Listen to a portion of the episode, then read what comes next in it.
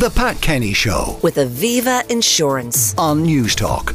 Hello, architect and presenter, TV presenter Hugh Wallace has seen and judged his fair share of homes, and this weekend he'll be at the permanent TSB Ideal Homes Show, offering his advice. That show runs from Friday through Sunday, and uh, Hugh will be there on uh, Friday and Saturday at large. At large, indeed, larger than life, walking around, enjoying myself. It's the most amazing show. Now, um, you have been, I suppose, critical of some people who do extensions for the sake of extensions. Indeed, indeed. Now, why? because I think an awful lot of people need to reflect on the home they have, alter it before they put on an extension. Extensions, by their nature, are exceptionally expensive, and therefore the money may well be better used reimagining your existing home. What are the rules of engagement? You see, you can think of times when uh, your family are at different stages and they may all enjoy when they're in junior school, primary school, say, Indeed. doing the homework at the kitchen table with Yes. everyone around, and maybe mum or dad is in a corner watching a, a football match or a soap or whatever. Correct. But there's a kind of a, a communal thing. Then it comes to secondary school, and they need space. They need quiet. Yes. Put them in the shed out the back. Go and buy one of those amazing pods. You know those amazing pods? Yep. That's really what you should do. The kids don't want to be with you when they're in their teens, but you need to be able to keep an eye on them from a distance, and you can do that because you put your seomra, as you describe it, Yeah. at the back. And then that can become other things. It can become the gym, the home office. It just allows flexibility. Yeah. And, the then- thing about those pods, they have a price. That's do. it. You There go you in, go. you say, how much is That's this the pod? There and they are. tell you, and you buy it. Yeah, and it arrives, and there you go. And I think they're brilliant. I really do. I think it's much better value than putting an extension on. Why are you trying to do your colleagues in the architectural profession out of work? I'm not. I'm not. I'm just saying we need to. You know, the great thing. I think a lot of people are afraid of chatting to architects or interior designers because of fees. That's the the truth. Well, you know the line go into an optician's and you'll come out wearing glasses. there you go. Look at me. you know. No, what I'm just saying, you go to an architect and you know that the architect will want to generate work for him or herself. Well, I don't think that's the case. I think you're much better off engaging with an architect on a consultation basis if you're nervous. So that means you go in, you buy a half day, might cost you a thousand pounds, but it'll be the best thousand pounds you ever spent. Now, you know the way architects ch- uh, charge their fees. That there's the consultation and the chat about the design, and then if they go to a certain stage, you pay them so much. Then Yes. if they do the working drawings, Yeah. you pay so much. Yeah. And then finally, they might supervise the build. Correct. They hate Yeah. supervising the build. Don't Hate they? supervising. Yeah, hate so hand that to the engineer. Give Yeah. that to the engineer. But isn't that, that the problem that the architect will No. prefer to do phase one and phase two of the job, but prefer not to have to be a Dermot Bannon on site in the wellies? I met him last night. He's Yeah. in great form. Do you know? I gave him him advice as well. What did you Do tell know? I told him. I told him he had a dreadful green tie on. Didn't match his blue suit at all. But can I just say to you, you know, architects. The the issue with an architect is you're buying time, and time is money, and the problem is that if you're doing a home, or the issue is if you're doing a home, if you engage with an architect and the whole design team, you will be spending 12 or 15% of the value of the project on that team. Yeah. And, but in not doing that, you do not end up with the home you want. Um, the most important person, maybe the QS on site.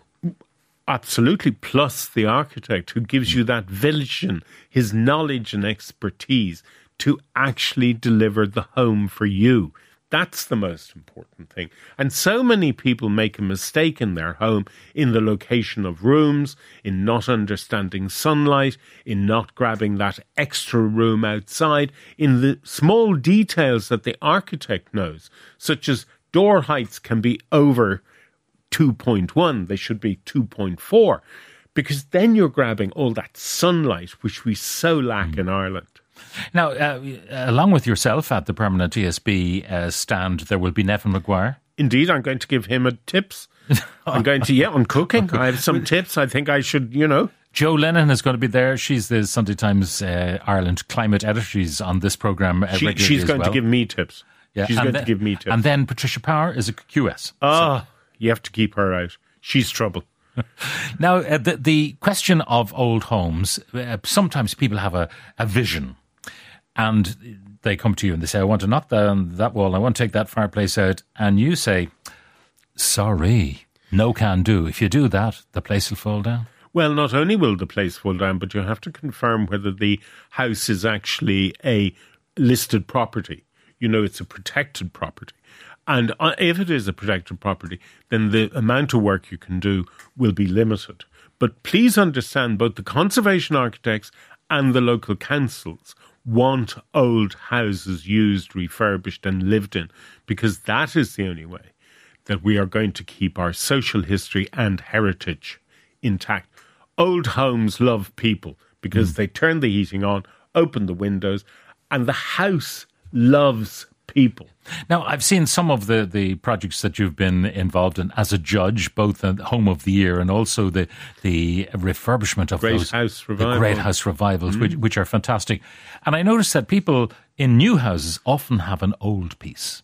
Yes. They upcycle. You're a fan of Oh, I love upcycling, and I think it's very important to keep your granny's table.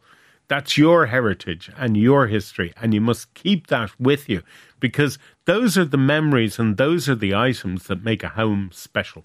Yeah.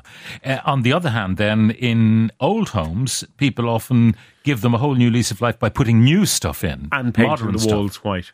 and painting the walls. There we go. You have to paint them. Amanda is in there with the paint tin. Um, are you a student of uh, the grants that are available to help people do the jobs they need? Oh, they're amazing. At the moment, the grants are so extraordinary.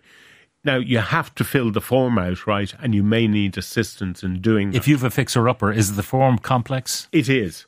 Let's be honest, but it's quite logical. But you need to spend time doing it correctly. 50% of the applications are rejected because the form is filled out incorrectly. And the government and the councils want to give you this money. Is it possible to make an old house warm? Absolutely. No problem at you, all. You know, with conservation architecture no, and so no on. problem at all. That's all a myth.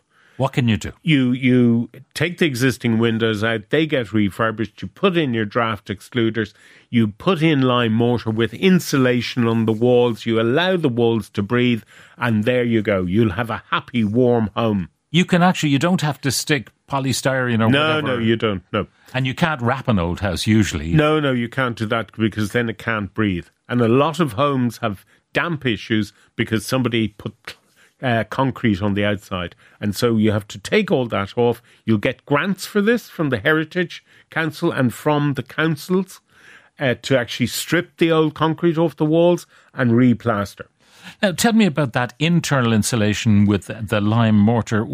How does that work as an insulator? it's perfect because within the lime mortar Yeah. it actually has hemp or you use a small natural bead such as cork and that gives And you how your thick inches. is that? I mean, how, Oh, it's does your room inches. get diminished? Two inches, in- but it's no different than dry lining. So there's no difference than dry lining. Okay, well, um, it, it is a great adventure when you take on an old house, isn't It's it? It's fantastic, and I like. But is it not heartbreaking? I mean, I remember that house in Cobh. Yeah, but that was fabulous. Look at what Rob did, isn't that? And had got married. Sorry, not got married. Found a partner, had a baby. In fact, the Great House Revival is great for having babies. All right. they have to do something to keep each other warm. Absolutely. All right. Anyway, both of your series are returning in spite of RTÉ's difficulties. Indeed, I'm looking forward to it in February. All right. Well, anyway, uh, in the immediate future, Friday and Saturday, and the exhibition Sunday. the- it runs all the way through to Sunday, uh, and you'll be knocking around a Friday and Saturday uh, at the permanent TSB Ideal Homes Show, which is, uh, uh, I think, a, a favourite every year. Oh, it's fantastic. It's so imaginative and it's also just innovative, and there's great stuff there. And it's at the RDS Simmonscourt starting Friday. Hugh Wallace, thank you very much for joining us. Now, The Pat Kenny Show with Aviva Insurance. on Newstalk.